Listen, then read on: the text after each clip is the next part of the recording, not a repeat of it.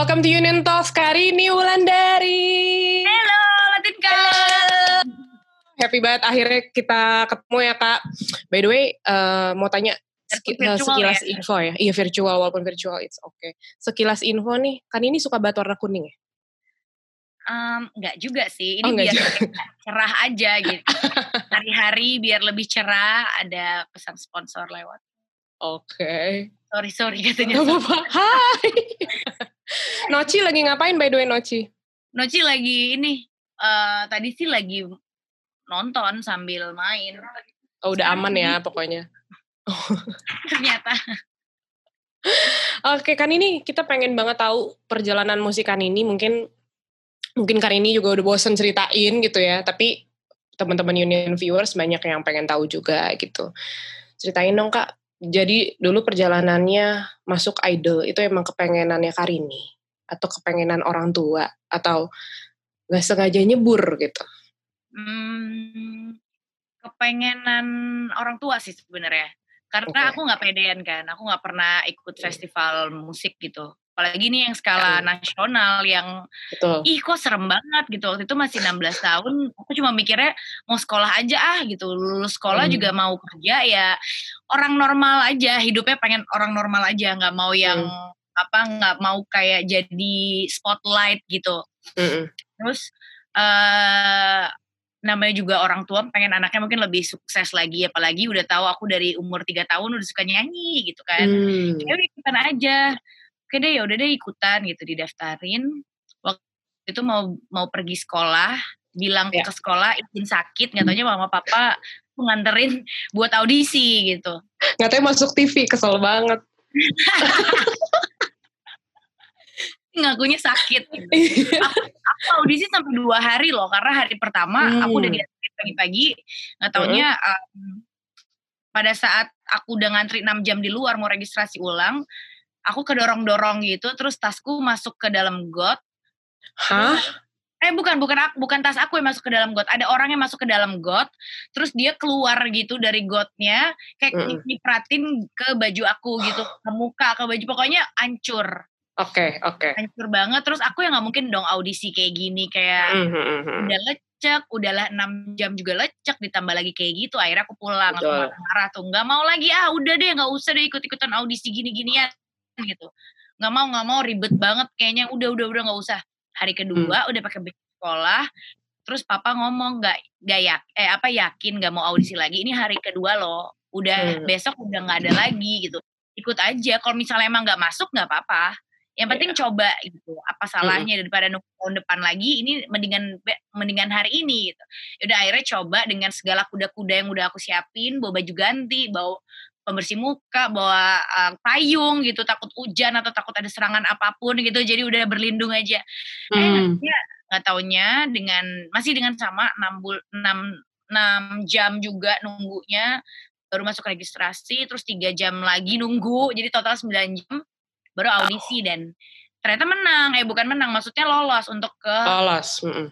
Jakarta dan udah dari situ eh, mulai dari workshop terus Hmm. eliminasi workshop sampai ke spektakuler ya yang tadinya kayak pengen iseng-iseng jadi yang kayak ya aku harus bagus gitu aku nyanyi harus terus bagus tetap tetap jadi ambi ya Iya, akunya sebenarnya bukan kayak ambisi pada saat itu aku kalau misalnya keluar juga nggak apa-apa gitu. Bener-bener Hmm. bener-bener santai banget tapi paling enggak kalaupun aku mau kelu aku keluar dengan terhormat gitu Iya, dengan penampilan iya. yang bagus. Jadi Mm. sama sekali nggak apa-apa. Malah sempat yang mau di di top 3 itu aku nelfon top 3 apa top 5 aku lupa. Itu aku Mm. nelfon ke mama pulang aja, stop aja semua yang yang SMS SMS udah nggak kuat mau mau pulang, mau Mm. sekolah capek banget gitu kan. Mm, mm, mm, Ini mm. anak 16 tahun digembleng kayak gitu yang Betul, setiap hari betul. jadwalnya full, akunya capek, bosen ya pokoknya gitu deh.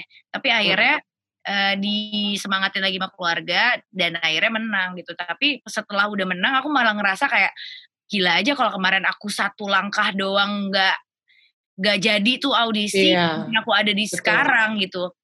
Dan akhirnya hal-hal kayak gitu sih yang ngebikin aku untuk semangat terus semangat terus di karir biarpun ngalamin Hmm. up and down-nya juga gila banget setelah udah di idol gitu nggak Mhm. nggak kayak mulus-mulus aja tapi aku Hmm. pikir eh, jalan hidup yang kita pilih salah satu langkah aja tuh bisa ngubah nasib banget gitu apalagi kalau misalnya kita mundur gitu kita jadi ya di masa lalu terus aja nggak bisa nggak bisa Hmm. depan nggak bisa lebih lebih Hmm. maju lagi Mm-mm. Tapi aku penasaran banget, apakah itu sebenarnya cuma settingan TV gitu ya? Banyak banget yang berpikir sebenarnya sesetres apa sih ikut ikut ajang pencarian bakat itu? Apakah itu cuma eh, hanya settingan TV doang drama-dramanya atau emang beneran ada dramanya sih?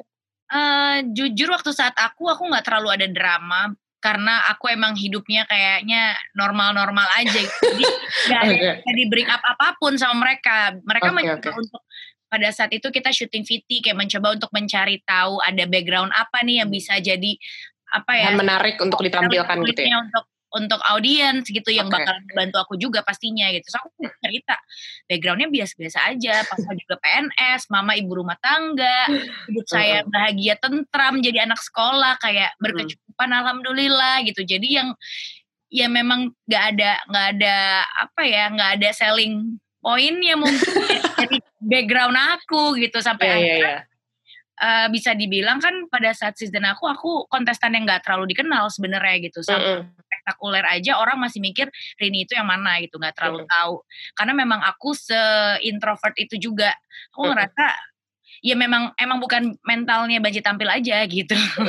Jadi agak susah buat dipancing-pancing untuk ngeluarin sesuatu. Ah, tapi kalau emang ditanya struggle-nya ya struggle banget untuk usia anak 16 tahun sih kalau menurut aku Hmm. pada saat itu ya.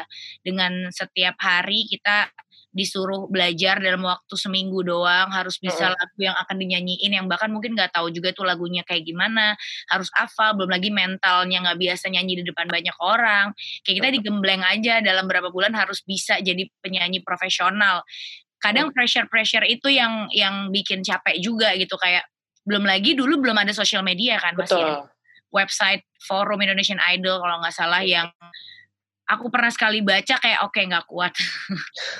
Nggak kuat dengan segala se- segala apa ya opini-opini orang gitu. Hmm. Ada yang ada yang baik ada yang buruk gitu. Kalau sekarang kan kayak ngelihat netizen ngoceh ya udah biasa Udah aja. biasa ya.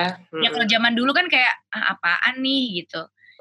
Nggak nggak biasa. Apalagi aku from nobody gitu yang emang ordinary aja anak kelas 2 SMA yang masih mau main-main sebenarnya tapi kayak punya tanggung jawab gede banget nih membawa nama kota Medan gitu ibaratnya Mm-mm. itu aja sih yang kemarin kayak ngerasa aduh nggak kuat pengen udahan Hmm. aja tapi balik lagi aku juga mikir kasihan keluarga aku yang udah support kasihan Mm-mm. orang eh, mungkin pada saat itu yang udah banyak naruh harapan untuk ngevote aku jadi aku mikir itunya juga kayak oke kayaknya ini saatnya aku pendewasaan diri juga gitu nggak bisa Mm. kayak think like seven not even 17 years old 16 Iya, years old Betul, gitu betul.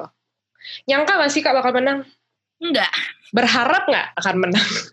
kalau berharap pasti iya Mm-mm. tapi bukan yang bukan yang kayak gua harus menang gitu nggak yang gitu gitu jadi emang emang aku tuh anak yang sekolahan banget sebenarnya yang pengennya ya udah Hmm. kalau nggak menang aku balik ke Medan lagi bakalan sekolah lagi selesaiin sekolah gitu Mm-mm.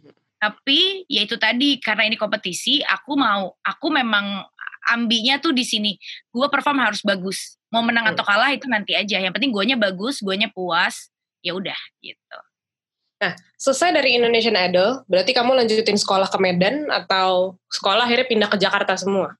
sekolah ya di sini Akhirnya di Jakarta. Itu Mhm. gimana tuh Kak penyesuaiannya? penyesuaian Dari yang dari yang teman-teman di Medan semua gitu terus pindah ke homeschooling kan untuk selesaiin SMA. Terus Oh, akhirnya oh, SMA selesai. Oh, bukan ikut masuk ke SMA swasta gitu ya? Bukan. Homeschooling ya jadinya. Ya, dan Oke. mungkin bisa juga kan karena jadwal Iya, heeh. itu padat banget juga. Terus Mm. em, abis itu kuliah, pas kuliah em, itu nyanyinya agak sedikit off tuh. Aku Mm. kan tiga setengah tahun, itu Mm. nyanyinya bener-bener singlenya juga nggak terlalu banyak keluar, bukan nggak terlalu banyak, sedikit banget malah keluarin single. nggak bisa konsentrasi gitu loh nggak bisa aku harus milih kan harus fokus yang mana daerah aku pikir ya udah deh aku fokus di kuliah dulu aja gitu karena pada hmm. saat itu aku ngerasa aku udah mandiri juga aku bayar kuliah sendiri dan um, papaku kebetulan pada saat aku itu kuliah udah pensiun juga kan. Jadi uh -uh. kayak udah dari Allah dikasih rejeki masa aku nggak kuliah? Uh kalau misalnya beda cerita di saat papa udah pensiun aku mau kuliah mungkin aku jadi nggak bisa kuliah gitu kan. Dan akhirnya aku lebih milih kuliah pada saat itu dengan tiga setengah tahun karirku bener-bener ya up and down banget gitu. Kayak kayak mengeluarin single susah banget. Itu masa-masa suram deh. Iya pengen pengen give up lagi juga gitu kayak pengen mundur. Iya iya iya. Ah udah deh gak usah di industri musik ya pengen kayak gitu juga tuh pada saat lagi kuliah. Hmm, sempat ada dilema kayak gitu ya? Ada dan sampai udah bikin CV juga mau ngelamar di kerjaan di PR agensi aja lah gitu. Hmm, karena kuliah ngambil PR. PR. Sama dong tos dulu. ah, kali ini aku mau ngomong soal mitos banyak mitos yang mengatakan adalah biasanya kalau yang ikut ajang pencarian bakat, yang juara dua pasti lebih terkenal, lebih sukses daripada yang juara satu. Menurut Karini gimana? Hmm, enggak lah ya. Kayaknya itu cuma mitos. Iya. Udah terpecahkan. Terpec banyak loh maksudnya dari mulai season season aku Wilsonnya mm. udah nggak nyanyi lagi kan?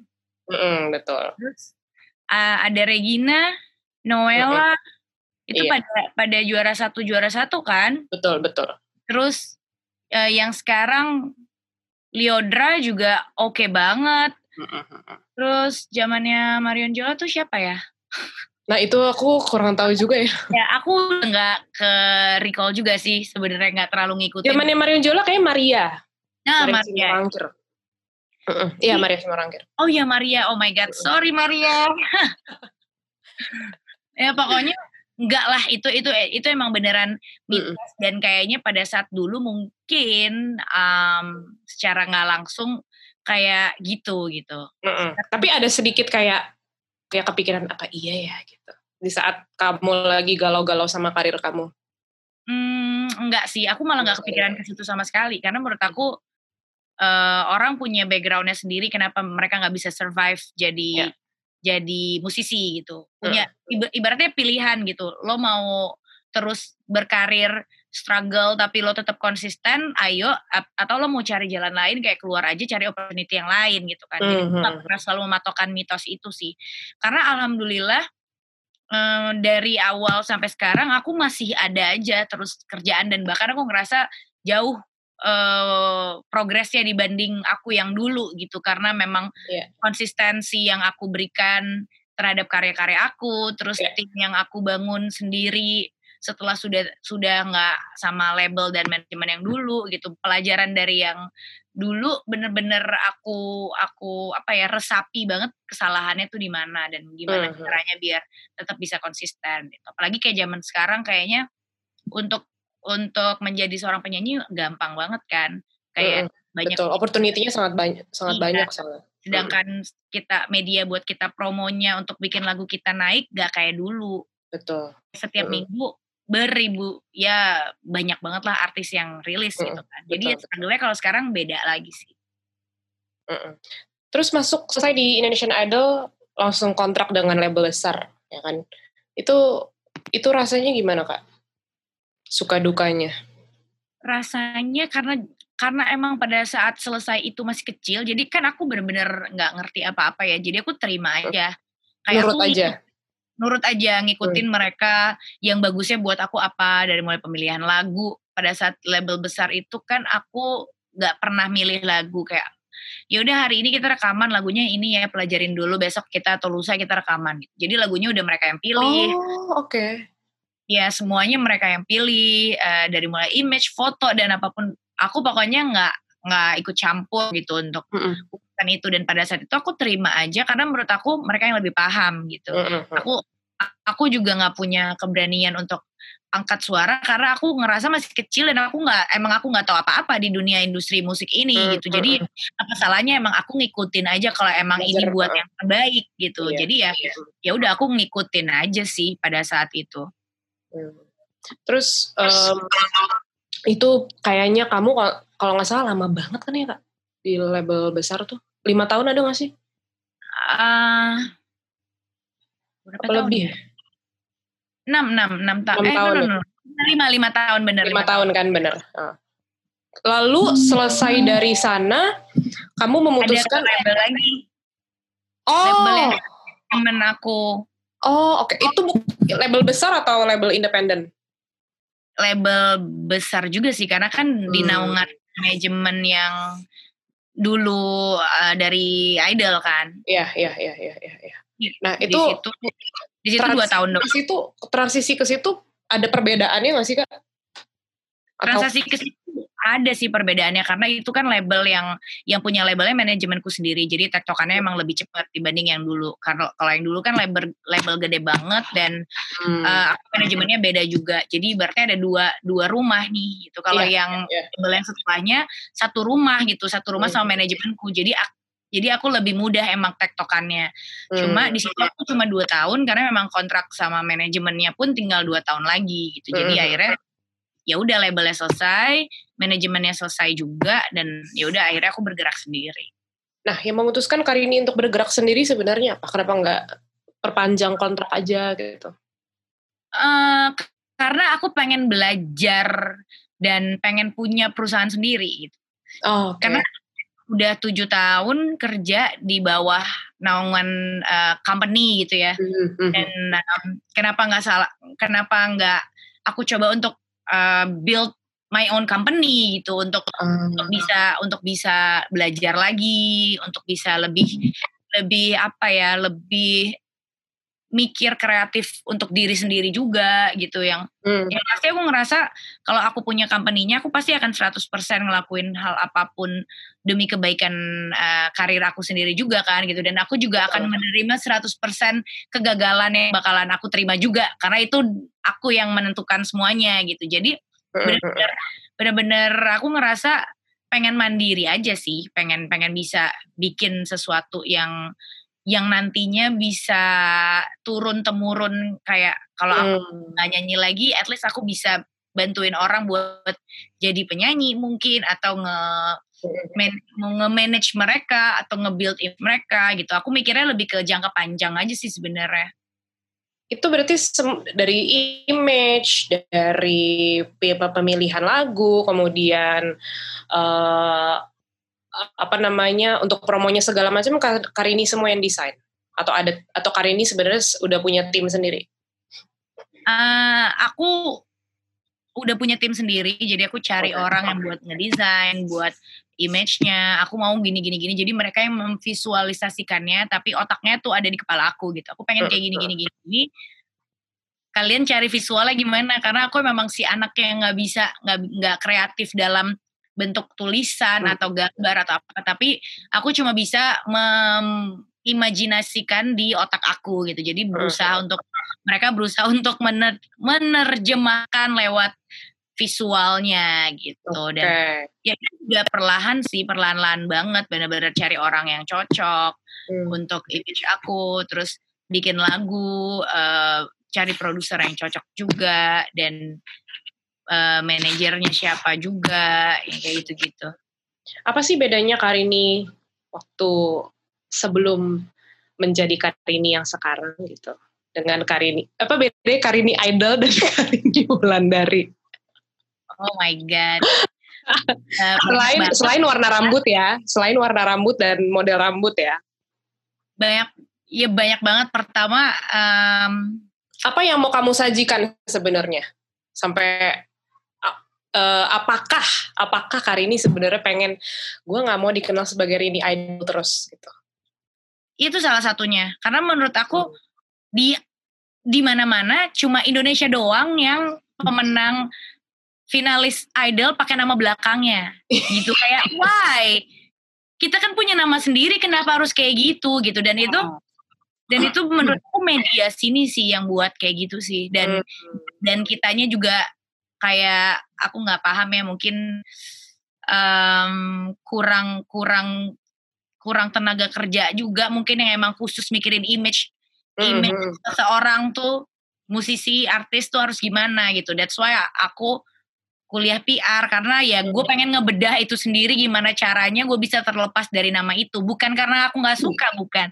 Eh, aku sangat aku sangat beruntung aku sangat bersyukur ada di kompetisi itu cuma aku cuma cuma sangat menyayangkan aja kenapa harus pakai nama Ah, idolnya itu gitu. Karena kita kita akan dicap cuma sebagai itu aja. Mm, betul. nggak nggak bisa dicap sebagai penyanyi seutuhnya gitu. Dan Mm-mm. itu yang menjadi alasan utama aku aku mau rebranding image tuh untuk itu. Bukan karena tidak tidak bersyukur akan hal itu bukan. Tapi karena pengen orang-orang lebih mengenal aku sebagai penyanyi seutuhnya nggak cuma pemenang ajang itu doang Dengan image Karini sekarang, Karini sebenarnya pengen dikenal sebagai Karini yang seperti apa?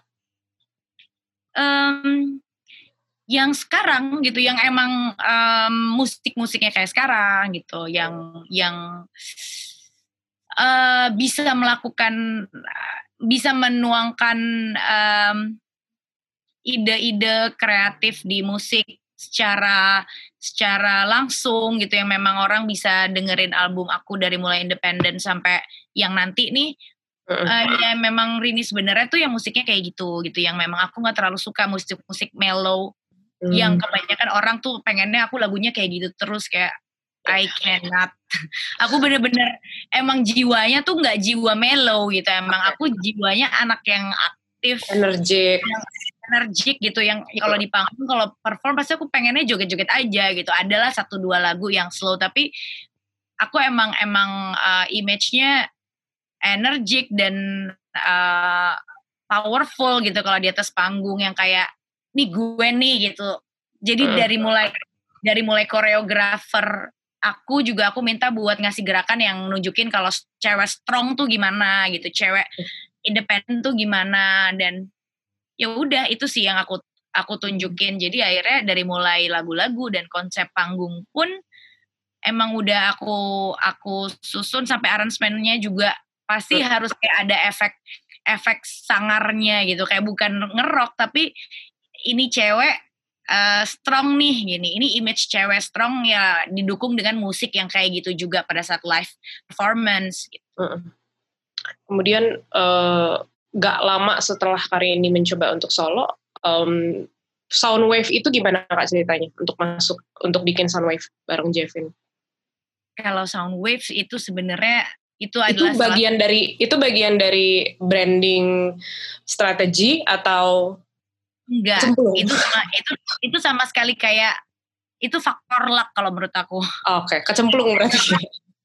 karena kayak apa ya em, aku awalnya ditawarin sama program itu The Remix Mm-mm. untuk nyanyi untuk mendampingi si produser yang ikut kompetisi itu. Oke, jadi kayak aku nggak tahu produser yang mana nanti mereka yang akan pairingin. Oke. dan aku baru deal di H-1 sebelum syuting.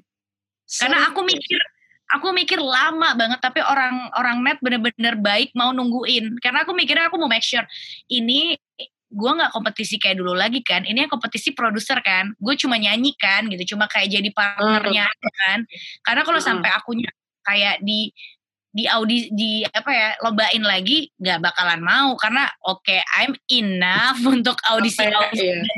Dan lomba-lomba capek gitu maksudnya kayak udah saatnya nggak bukan saatnya lagi untuk pembuktian-pembuktian lo the best atau apa gitu Hmm. enggak udah bukan saatnya lagi kayak gitu gitu Hmm. kan Hmm. Terus akhirnya di besoknya mau syuting malam ini aku bilang ya udah deh oke deh ya udah cobain aja toh kan juga kita juga nggak tahu sampai berapa lama kalau Hmm. misalnya emang minggu pertama langsung keluar ya udah gitu Nanti yang tulus kembali lagi- lagi nanti yang tulus.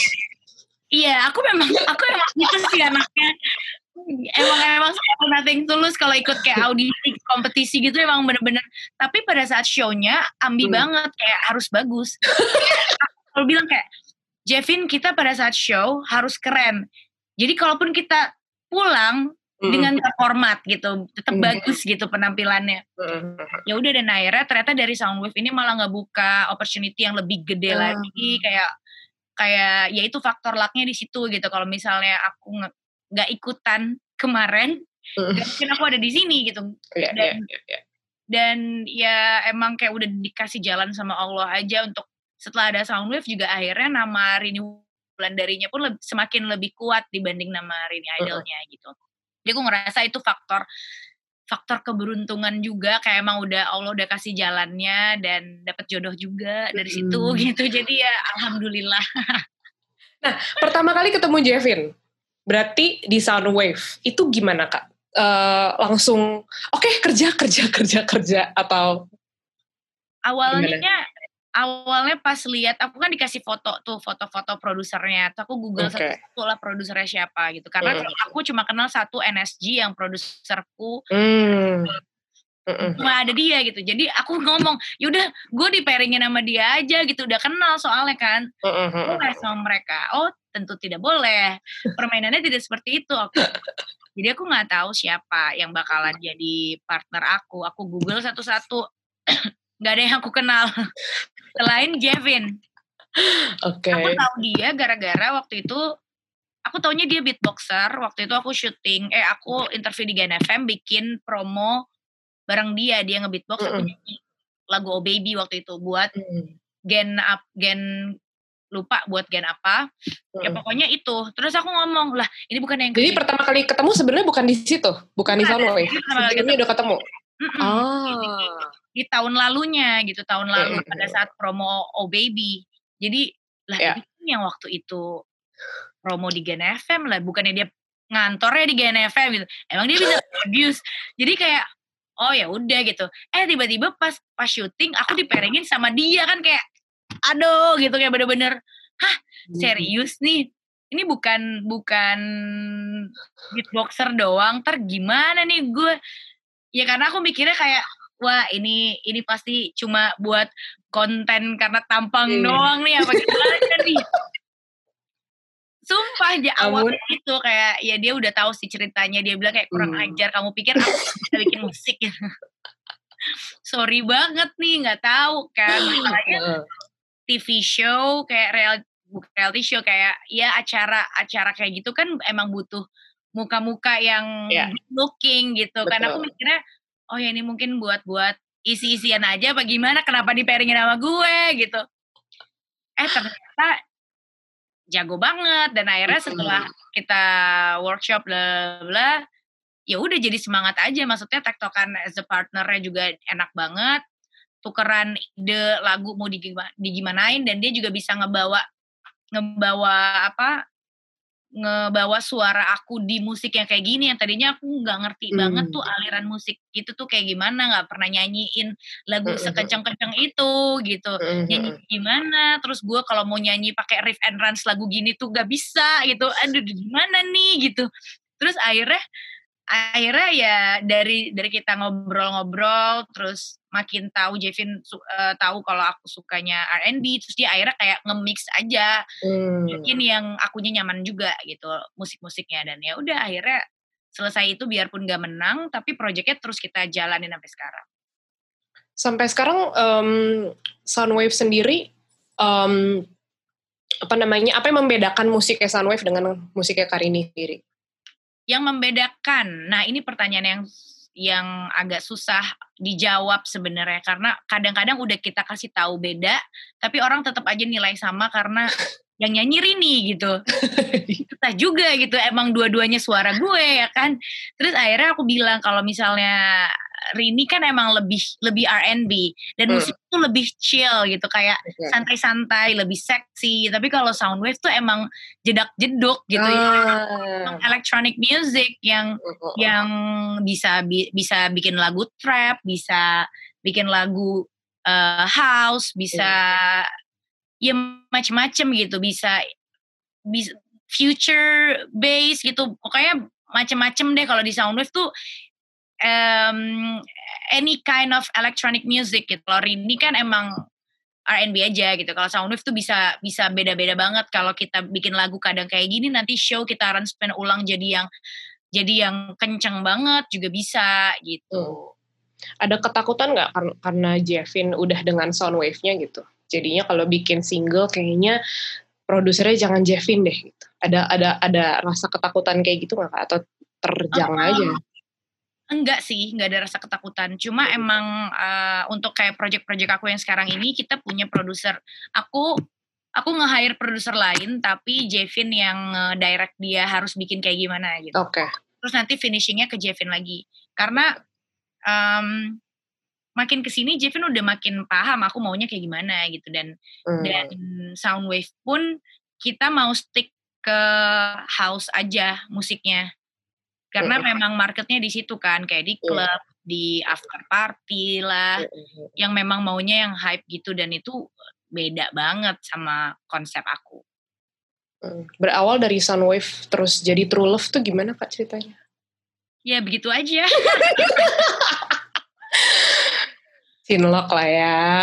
Ya enggak cinlok sih sebenarnya. Cuma mungkin emang uh, udah udah apa ya, ya lama juga kok gitu. Maksudnya nggak dari kita di kita udah di kompetisi ada gimana gimana enggak. Jadi kayak memang udah berjalan lama kerjaan mm terus ya mengalir gitu aja. Ternyata cocok terus ya mm. sama single juga dan ya udah deh Iya jujur soalnya aku kaget banget waktu Karini kirimin undangan. Hah Karini sama Jevin jadinya? Sumpah kamu gak tahu tapi aku lupa deh, kamu datang gak sih? Datang kan? Datang. Aku datang ke nikahan kamu. Cuma kan maksudnya aku aku pernah dikenalin sama kamu ke pacar kamu yang sebelumnya kan. Jadi jadi makanya pas lihat undangan, hah kapan ini terjadi? Kok aku nggak tahu? Gitu. Itu tandanya kita udah lama banget nggak ketemu. Asli. Oh, asli, kan? Kalau dulu ketemu kan satu manajemen. Betul, kan? betul, betul, betul, betul. Ya, betul. Oh, Tapi itu kayaknya Kamu sama Jevin berapa tahun sih berarti? Pacarannya. Pacarannya. Pacarannya setahun aja. Setahun do, makanya iya. Aku pikir kamu akan bersama dengan yang itu, ternyata ternyata. Udah itu sudah lama, solong, buddy. tapi tapi gini deh kak, um, sama sekali dalam kehidupan rumah tangga dan kehidupan pekerjaan, maksudnya membedakannya gimana sih? Maksudnya uh, saat kamu bekerja kamu bersama Jevin gitu. Saat kamu mengatur rumah tangga kamu ngaturnya juga sama Jevin gitu. Uh, karena kita dari awal itu partner kerja jadi kayak udah autopilot aja gitu untuk kalau kerjaannya kita fokus di kerjaan. Di saat kita rumah tangga kita fokus di rumah tangga gitu. Nggak mau campur campurin urusan kerjaan ke dalam rumah tangga gitu. Jadi pada saat kita di luar studio ya udah kita layaknya suami istri aja. Tapi hmm. di saat kita mau kerja ya kita harus ngobrolinnya di dalam studio gitu. Oh. Terus di saat kerja manggilnya Bu Rini gitu enggak kan? Enggak dong. Manggilnya sama aja gitu. Okay, Tapi okay. ya ya itu karena udah kebiasa. Beda halnya kalau dari suami istri ke, ke tiba-tiba kerja bareng, ya. kayaknya susah tuh. Iya, iya. Untungnya kita kan dari uh, temen partner temen partner kerja menikah gitu kan. Jadi menurut aku kalau orang-orang yang dulunya kayak gitu terus menikah kayaknya hampir sama deh ininya pengalamannya. Pasti ya ya udah kerja kerja bareng normal aja gitu. Cuma bingung aja kapan waktu waktu berdua untuk pacarannya itu bingung pada saat hmm. sebelum pandemi ya. Kayak sibuk kerja ketemu terus sih tiap hari barengan terus tapi kerja gitu. Tapi kayak kerja. gak pernah yang pergi nonton atau uh, makan di mana gitu yang hmm. berdua doang ya dulu dulu kita sempat yang pada saat sebelum pandemi yang masih sibuk-sibuknya itu sempat kita yang kayak yuk, yuk mumpung ada waktu kosong kita jalan-jalan yuk gitu. Hmm. hmm. Sekarang justru lebih enak ya karena karena kosong terus. Maksudnya nggak keluar kota kan? Sekarang nggak enak juga nih kosong terus kan? Bingung juga nih masalahnya. Nah, Karini membagi waktunya sendiri antara Kak Jevin, eh, antara Jevin um, saat uh, harus jagain Noci gitu, atau Karini yang berurusan dengan Noci itu pembagiannya gimana? Um, Mengimbangi uh, Karini berkewajiban sebagai ibu rumah tangga dan juga istri yang soleh soleha ya. Dan sebagai musisi yang sedap laki dong. Soleha maksudnya. Nah terus uh, itu Karini sendiri gimana? Ada aja ada ada kesulitan gak sih kak sebelumnya? Hmm, kalau sekarang kan udah biasa gitu. Ya hmm. awalnya agak agak kesulitan um, pas North baru lahir sih. Kayak hmm. bener-bener nggak bisa konsen ngapa-ngapain. Padahal hmm. 40 hari setelah North lahir aku udah kerja lagi gitu hmm. tapi kayak kecapean banget karena masih kebangun-bangun malam-malam kan masih iya, nyusuin yeah, yeah. juga kayak nggak punya waktu sendiri, bener-bener sibuk banget.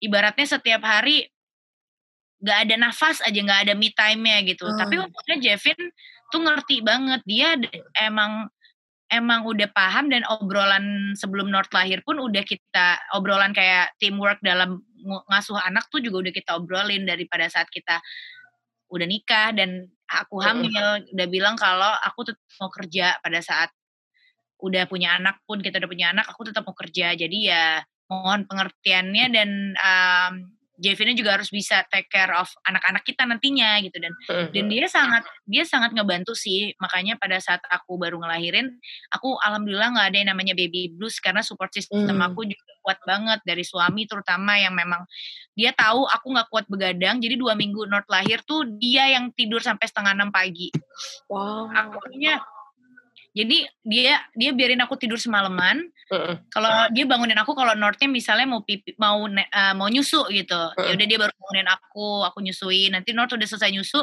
sama dia lagi, aku tidur lagi gitu. Jadi ya uh-huh. karena dia tahu aku nggak kuat begadang juga dan nggak bagus juga buat aku kan gitu karena aku masih nyusuin aku mau si asiku juga bagus jadi istirahatku juga harus cukup nah untungnya pada saat itu dia mau kayak gitu cuma akunya aja yang yang setelah Northnya udah ya udah lewat udah lewat dua minggu sebulan gitu akunya kayak mau mulai untuk kerja lagi tuh pada saat itu emang agak susah sih. Hmm. nggak nggak tahu mau bikin lagu tentang apa. Uh, udah akhirnya bisa bisa dapat lagi tuh gimana kak? Yang kamu lakukan apa? Uh, ketemu ketemu sama orang. Oh, kayak ngejulit wah Bukan dong, brainstorming dong. Oh, salah ya, brainstorming. Oke, okay, terus? Nah, julid. iya, jadi waktu awal setelah melahirkan kan lagu pertama aku Crazy Over You. Ya. Yeah. Mm Itu bulan apa ya? Agustus ya kalau nggak salah. Apa bulan November? Oktober, mm. lupa deh. Pokoknya gitu. Di situ aku ketemu sama Abe sama Edo kan mereka produsernya itu mereka nanya lo lo feelingnya lagi ngapain mau bikin lagu tentang apa itu jujur mau bikin lagu tentang apa aja berminggu-minggu loh aku nggak tahu mau bikin lagu tentang apa. Hmm. dan mereka sabar hmm. banget kayak lu lagi ngerasain apa? Ya gue lagi ngerasain ya ternyata kata orang udah punya anak itu nggak happy kayak yang bukan baru-baru punya anak itu kayak ribet banget hidupnya yang kayak bad mood lah nggak punya waktu lah apalah suami istri jadi gimana karena kecapean ngurus anak tapi gue nggak ngerasain itu gitu dan nggak gue nggak ngerasain baby blues juga. Jadi gue senang-senang aja. Nah makanya terus akhirnya mereka bilang ya udah bikin aja lagunya tentang kayak ternyata setelah lo menikah sama sama Jevin lo tetap merasakan jatuh cinta lagi ke dia gitu. Jatuh cinta ke dia lagi dan lagi ternyata bukan kayak sparkle lo hilang gitu aja. Ya lo cerita tentang itu aja. Oh ya udah oke. Okay. ya udah akhirnya gitu kayak dibantuin sama mereka juga. Karena nggak ada inspirasi inspirasi kan. Justru kayak setelah Crazy Over You rilis itu sebelum sebelum itu rilis malah di di di pembuatan Crazy Over You malah aku punya ide-ide lain. Seperti Born Ready, terus hmm. Keep On Moving dan Feel Good. Itu kan lagu yang aku buat di masa-masa aku 2018 yang kayak nggak terlalu nggak terlalu aktif baru melahirkan gitu. Kayak lagi momen-momen menyusui tiba-tiba banyak banget lagu yang aku bikin ternyata gitu di tengah malam hmm. kayak lagi ngantuk nunggu Inochi selesai nyusu tapi kok kayak ada ada ide-ide ya dan akhirnya aku rekam gitu. Jadi ya banyak banget inspirasi di album aku yang nanti bakal rilis inspirasinya hmm. datang pada saat menyusui. Tips and trick ya itu hack of life loh. Itu life hacks loh Nah, terus sekarang ini ceritain dong soal single terbaru kamu yang judulnya Good Life. Sebenarnya itu mau cerita tentang apa? Um, feel good. Feel good itu itu lagu yang menceritakan tentang orang yang akhirnya mereka menemukan self love pada dirinya gitu yang oh. yang kayaknya yang yang kayaknya susah didapetin gitu kan. Adanya kita selalu ngerasa kurang terus. Kita kita udah berbuat salah maupun benar, pasti yang kita hargai diri kita pada saat kita berbuat sesuatu yang benar. misalnya kita yeah. gagal gitu pasti kita kayak malah nyalahin diri kita padahal kita harus kayak menerima it's okay to make mistake gitu it's okay banget tapi jangan juga lo jadi nyalahin diri lo sendiri terus dan hmm. itu emang emang bener-bener aku rasain setelah aku menikah dan punya anak sih kayak dulu aku selalu ngerasa hmm. kurang terus sama diri aku nggak pernah apa yang pernah, bikin kamu ngerasa kurang sih bagian apanya uh, banyak aja gitu kayak rambut udah gini pengennya lebih tebel hmm. uh, badan udah segini hmm. pengennya lebih tinggi lagi kayak eh macem-macem hmm. deh gitu belum lagi belum hmm. lagi kayak kerjaan yang tadinya udah ngerasa terplan dengan bagus tapi hasilnya kok gak sesuai. Nyalain diri sendiri lagi apa yang salah dari diri gue? Padahal ya gak usah kayak gitu gitu. Kita kita harus kita harus berusaha semaksimal mungkin tapi hasil itu kan kita juga jangan lupa bahwa ada campur tangan Tuhan juga gitu kan. Kita harus berterima kasih sama diri kita, diri kita udah bersusah payah mencapai itu, mengerjakan itu semua, tapi lagi-lagi diri kita yang disalahin. Jadi ya aku, aku setelah menikah dan punya anak, akhirnya lebih menyadari bahwa ya menemukan menemukan self love itu memang harus dengan cara kita bisa menerima kelebihan dan kekurangan kita gitu tanpa tanpa ada komplain sedikit pun dan hmm. jadi akhirnya kita bisa mencintai diri kita apa adanya kayak kita mencintai warna kulit kita jenis rambut kita hidung kita hmm. uh, bentuk tubuh kita gitu ya kayak gitu sih itu emang lagu feel good bener-bener lagu untuk cewek sih sebenarnya karena cewek yang selalu ngerasa insecure kan tentang hmm. banyak hal gitu setuju banget Karini, um, sebagai seorang ibu, apa harapan Karini untuk North? Wah. Dia pengen dia jadi musisi juga kah atau gak harus? Pengennya sih North jadi musisi ya. Tapi balik lagi aku dan Javin gak hmm. pernah maksain dia maunya jadi apa. Kita gak pernah maksain maunya dia yang jelas kita berharap dia tumbuh sehat sampai gede, tumbuh jadi anak yang baik, anak yang pinter dan sukses di bidang pekerjaan yang memang dia cintai apa pun itu. Jadi kita benar-benar mensupport apa pun yang menjadi pilihan dia sih nantinya. Kalau dia syukur-syukur dia jadi musisi, jadi kita bisa bisa kerja bareng gitu, kita bisa berkarya bareng. Tapi kalau pada saat dia udah gede dia ternyata maunya jadi jadi yang lain gitu, jadi bisnismen mungkin atau jadi IT atau ya terserah North deh gitu. Yang jelas kita akan support 100% gitu. Yang penting dia happy hidupnya. North sekarang udah sekolah belum sih? Harusnya udah dua setengah hmm. tahun kan ya dari tujuh bulan tuh dia udah hmm. sekolah sekolah bayi gitulah sampai sampai semalam sampai sebelum pandemi sekolah sekolah hmm. bayi terus karena emang pandemi gini jadi aku stop dulu karena menurut aku di usia North ikutan zoom di sekolah yeah. itu nggak works banget karena aku sempat satu semester pas masih pandemi aku nemenin dia yang ada aku yang belajar dia lari ke sana kemari ke sana kemari jadi kayak oke okay. akhirnya aku stop dulu nah, tapi uh, gimana caranya mengimbangi North yang sekarang lagi butuh-butuhnya sebenarnya belajar bersosialisasi gitu ya dengan teman-temannya dan karena pandemi ini akhirnya yang Karini lakukan apa? Ya aku sama Jevin berusaha untuk selalu bikin aktivitas sama North gitu. Kita main hmm. bareng. Dan emang udah biasa juga kan aku selalu ngajarin North dari dia baik kan. Hmm. Kayak aku bacain buku, aku kenalin nama alfabet, numbers, terus kata per kata. Jadi karena dia memang udah terbiasa dari kecil dan akhirnya sekarang dia sudah mulai bisa baca sedikit demi sedikit jadi aku suka baca buku sama dia gitu. Kayak aku suruh dia baca ini terus nanti kita main painting lah kita drawing lah kita main bola kita berenang gitu. Yang memang yang memang bikin aktivitas di rumah gak bosenin gitu. Jadi dia nggak lagi-lagi nonton iPad lagi atau YouTube lagi YouTube lagi gitu kan. Cuma ya namanya juga anak umur dua setengah tahun lagi aktif-aktifnya. Betul. Biasanya banyak juga temen yang punya anak suka main ke rumah atau kita main oh. sana. Jadi dia kan sepupu-sepupu sepupu-sepupunya Nor. Kita kita tiap minggu main kayak kemarin juga habis dari rumahnya Kasisi. Jadi dia main sama Eka Kairo gitu dan dan untungnya dia juga anaknya happy aja sih kayak misalnya ada teman-teman kita yang datang ya dia semakin ramai rumah, dia semakin hmm. seneng gitu. Dan di kita juga tinggalnya di townhouse yang nggak terlalu rame kan, cuma ada 15 rumah dan banyak anak-anaknya juga di sini. Jadi tiap sore mereka suka keluar-keluar gitu. Jadi North main juga biarpun dia paling kecil tapi at least dia ya udah dia yang penting bersosialisasi dan anaknya kebetulan tidak takut bersosialisasi dia sangat hmm. sangat friendly lah gitu gampang itu lebih kayak Karini atau lebih kayak Jevin tuh friendlynya kayaknya lebih kayak ke aku ya karena Jevin tuh tipe orang yang introvert kan oke okay. jadi Jevin itu lepasnya kalau udah ketemu temen lamanya dia temen deket banget yang atau, udah kenal Iya atau dia yang udah klik banget itu Jevin hmm. bisa bisa yang all out banget tuh. Tapi kalau untuk kayak awal-awal gitu biasanya dia lebih ke diem aja sih. Ngomong-ngomong soal keluarga kak, kita mau bahas tentang bukan keluarga biasa dong. Aku pernah nonton lah di GoPlay. Oh, terima kasih. aku nonton karena ada temen gue nih, gue pengen nonton. Terus kamu suka gak? Kamu suka gak?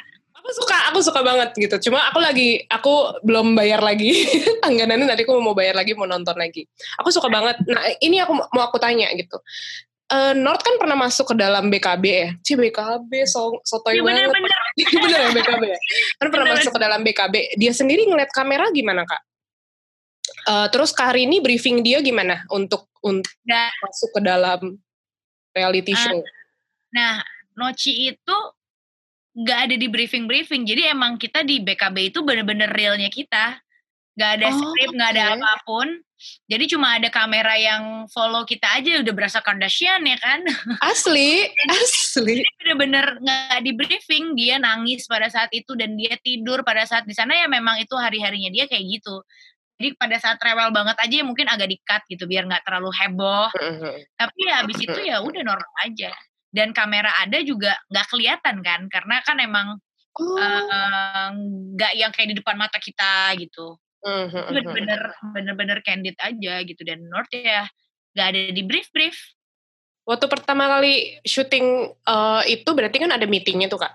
Itu meetingnya gimana? Hmm. kita akan syutingin keluarga kalian seperti CCTV Nah, pokoknya emang reality show BKB itu uh, bener-bener realnya kita gitu. Kayak dari mulai uh. awal sampai habis yang kita ada drama pada saat kita liburan di Amerika tahun lalu itu juga beneran. Kayak kita emang kerampokan uh. gitu. Jadi jadi nggak uh, ada dibuat-buat sama sekali.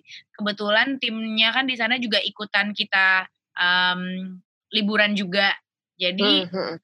Pada saat yang kejadian kita dirampok itu uh, mobil kita dipecahin mereka udah pulang malah karena kita udah selesai syutingnya tapi ketolong ketolong dengan ada footage-footage untuk blognya Karifat.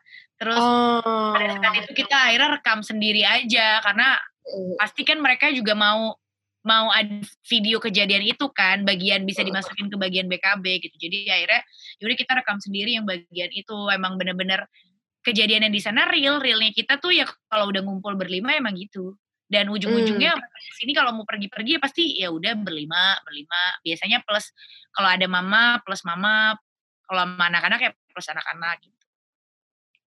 Nah pertama kali syuting tuh ada rasa awkward nggak sih? Maksudnya aku um, uh, Karini udah lama di dunia entertainment pengen pasti pengen ada me time segala macam. Itu ngerasa kayak uh, ngebunuh me time-nya Karini sendiri gak sih dengan keluarga gitu atau santai fun, aja? Ini fun banget sih karena kita nggak setiap hari juga kan, mm. jadi memang ada jadwal-jadwalnya. Mm. Hari ini akhirnya kita apa mm. mau ngapain, udah sekalian syuting BKB ikut ya gitu. Jadi emang nggak ngerusak, nggak mm. ngenyusahin banget. Bener-bener sama sekali nggak nyusahin itu program fun banget, seru aja gitu. Ibaratnya lo kerja sebenarnya tapi lo kayak nggak kerja ya udah itu BKB bener-bener yeah. Iya. kayak lagi main tapi cuma ada kamera tapi ternyata ini konten loh gitu padahal kita kayak lagi ngumpul makan ngobrol aja jadi seru banget deh hmm. bener-bener kita sedih kayak season satunya udah selesai kan kita kayak ah udah habis hmm. karena emang emang nggak berasa kayak kerja ada nggak kak kejadian kayak oke okay, syuting ya gitu terus nggak nyala nih mic ulang lagi ngomongnya gitu oh iya sering kelihatan clip onnya gitu kayak oh ya udah clip onnya kelihatan lah uh, mic yang nggak nyala, ada yang tiba-tiba waktu itu ada masalah gensetnya mati lah, ya gitu-gitu ya ada, ada hmm. banget. Hmm. Nah, kemudian untuk ke depannya kak, uh, selama PSBB gini, syuting tetap ber PSBB, uh, aku sih baru ngambil syuting tiga kali ya sama sama PSBB. Hmm. Selama pandemi sebenarnya bukan sama PSBB. Tentunya dengan tentunya dengan dengan protokol kesehatan ya. ya. Dan itu juga aku baru berani ngambil waktu itu di bulan Juli. Jadi dari Maret sampai Juli aku hmm. benar-benar nggak berani ngambil kerjaan apa pun yang di luar rumah. Aku takut. Dan ya itu aja sih aku ngerasa bulan uh, tahun 2020 ini benar-benar um, kita semua diuji untuk bersabar gitu. Dengan dengan yang udah kita buat di tahun 2020 yang harusnya album aku rilis tahun ini, harusnya aku hmm. tiap enam minggu sekali rilis single tapi buyar semuanya karena kayak ya what's the point gitu ngeluarin album tahun ini hmm. juga aku ngerasa ya Betul. kurang enak momennya gitu orang orang mau celebrate-nya juga nggak enak jadi ya udah aku ngerasa kita semua lagi disuruh sabar dan lebih lebih mendekatkan diri dengan keluarga dan dengan Tuhan gitu untuk untuk bisa hmm, ikhlas dengan kejadian ini. Oke, okay. tanggapannya hmm, dan untuk proyek ke depannya kak yang lagi disiapin apa selama PSBB ini selain nyelesain album? Selain nyelesain album, hmm, ada menjadi, akan bikin single lagi nggak dengan Soundwave? Soundwave iya pastinya karena Soundwave juga baru selesai sama label kan kemarin. Jadi udah bisa bergerak sendiri juga. Terus uh, Soundwave akan ada satu single lagi sih rencananya sebelum akhir tahun dan aku juga akan ada satu single lagi sebelum akhir tahun ini gitu. Yang tadinya album tapi aku pikir ya udah deh daripada nggak keluarin sama sekali aku keluar satu satu single dulu aja sebelum album nanti. Gitu. Itu aja sih paling setelah itu ya aku ini aja ibu rumah tangga seutuhnya dan mencoba mencoba bertahan dengan situasi ini dan mencoba untuk lebih produktif dengan cover-cover lagu itu juga kalau ada waktunya. nah, ya kalau udah di luar sini tuh udah kayak mama mama mama mama mama mama. Ah, Oke. Okay. Nah, Karini, apa yang belum Karini capai dan pengen banget Karini capai saat sekarang ini? Hah, apa ya? Aku jujur kalau ditanya gitu, suka bingung karena alhamdulillah apa yang aku pengenin wishlist aku tuh udah tercapai gitu, alhamdulillah. Um, kayak dalam berkarir makanya sekarang kalau bisa dibilang aku udah udah shifting gitu loh untuk untuk goals aku lebih ke aku seorang ibu sekarang jadi goals utama aku yang ngegedein North ngebuat dia jadi jadi apa bukan ngebuat dia tapi membimbing dia mendampingi dia untuk jadi orang yang sukses nantinya. Kalau ditanya sebagai diri sendiri karir gitu yang pasti aku masih pengen masih pengen berkarya di industri musik sampai lama sih ya. Masih pengen berkarya tapi bukan semata-mata pengen ngejar title apa pun tapi karena memang aku suka nyanyi nyanyi passion aku. Jadi aku masih akan terus menjalankan passion aku itu itu aja sih sekarang bener-bener simple Nah, selain di bidang musik, aku perhatiin kayaknya kan ini lagi bikin bisnis juga ya, Kak. House iya. by Nini. House House of Nini. House of Nini. Jadi itu sebenarnya bisnis, bisnis kulineran aku hmm. uh, di rumah kecil-kecilan aja. Terus ya itu alhamdulillah sih kayak masih jalan sampai sekarang dan terus aku lagi bangun bisnis satu lagi itu um, bisnis yang lagi banyak dijalanin orang-orang juga zaman sekarang ini yang hmm. emang menurut aku itu side hustle aku juga dan ternyata membawa membawa rezeki dari pintu yang lain ternyata yang tanpa aku sangka-sangka hmm. gitu. Jadi ya itu sih tadi aku aku ngerasa di saat pandemi gini kayak otak aku mikir gimana caranya bisa tetap produktif tapi tetap bisa menjadi ibu rumah tangga juga hmm. gitu, yang nggak nggak telantarin anak dan suami gitu. Hmm. Dan ya kerja bisnis yang di dua yang aku jalanin itu memang benar-benar fleksibel dan dan aku bisa kerja dari mana aja dari rumah bahkan bisa aku sambil juga gitu. Jadi ya seneng sih maksudnya uh, jadi ngebuka peluang uh, peluang yang baru di saat pandemi hmm. yang ibaratnya karir bernyanyiku lagi nggak ngapa-ngapain tapi malah aku ada ada kerjaan yang lain gitu ada bisnis yang lain yang yang bisa aku kembangin lagi siapa aja sih kak yang ikutan ke dalam bisnis House of Nini House of Nini aku doang aku belum hmm. ada tim-tim yang lain paling ya orang rumah kalau untuk kayak bantu-bantuin siap-siapin masaknya, packagingnya gitu-gitu. Tapi kalau untuk bisnis yang aku yang satu lagi yang memang di produk kesehatan itu hmm. emang tim aku udah lumayan banyak. Aku udah punya 40 orang yang join sama aku dan aku leadernya hmm. mereka. Jadi aku berusaha untuk membantu mereka untuk uh, achieve goalsnya mereka juga gitu. Ya itu sih. Jadi aku ngerasa di punya 40 orang tim yang harus aku jaga kepercayaannya dalam dalam mudah hmm. apa ya mereka udah udah percaya untuk join sama aku jadi aku harus membuat mereka tetap nyaman gitu ngejaga kepercayaannya mereka juga seru sih. Hmm. banyak banget sebenarnya yang dikerjain ya kak selain musik. Banyak ternyata. Kayak waktu itu aja sempat kayak seminggu ini aku ngurusin bisnis aja nggak sempat ngurusin musik. Hmm. sampai akhirnya aku belum bikin plan untuk rilis single yang baru. Terus ditagih tagih kayak oke okay, oke okay, ayo, ayo kita zoom jam setengah sepuluh malam sampai setengah dua belas malam gitu buat hmm. meetingin harus ngapain gitu. Jadi ya ya itu sih. Maksudnya makin ke sini dari mulai bulan Juli yang aku berani nerima kerjaan di luar dari mulai situ aku kayak oke okay, ayo gerak. Jangan gini-gini aja. Gini-gini aja yang ada lo ngeluh dengan keadaan pandemi gak selesai-selesai. Gimana caranya lo ubah mindset lo dengan terima deh emang sekarang kondisinya lagi kayak gini. Jadi gimana caranya tetap bisa survive di kondisi yang kayak gini tapi ada ketakutan nggak kak kalau nanti udah selesai pandemi nih off air bakal banyak lagi gimana cara kan ini untuk ngimbangin antara pekerjaan kan ini as a musician sama bisnis kan ini ini karena bisnisnya bisa di mana aja jadi hmm. aku ngerasa nggak terganggu sih ya apalagi kalau misalnya sistemnya udah kuat kayak um, mereka yang baru-baru join udah pada pinter-pinter jadi kan aku nggak mesti guide tiap hari gitu aku rasa hmm. akan baik-baik aja dan malah malah jadi jadi penyemangat buat aku juga untuk lebih melebarkan lagi karena aku udah bisa ke mana-mana kan udah bisa ketemu orang prospek orang banyak gitu untuk gabung di di tim aku kayak gitu sih Thank you banget Karini for today. Thank you banget udah sharing sama Union Viewer. Latin Kak, thank you.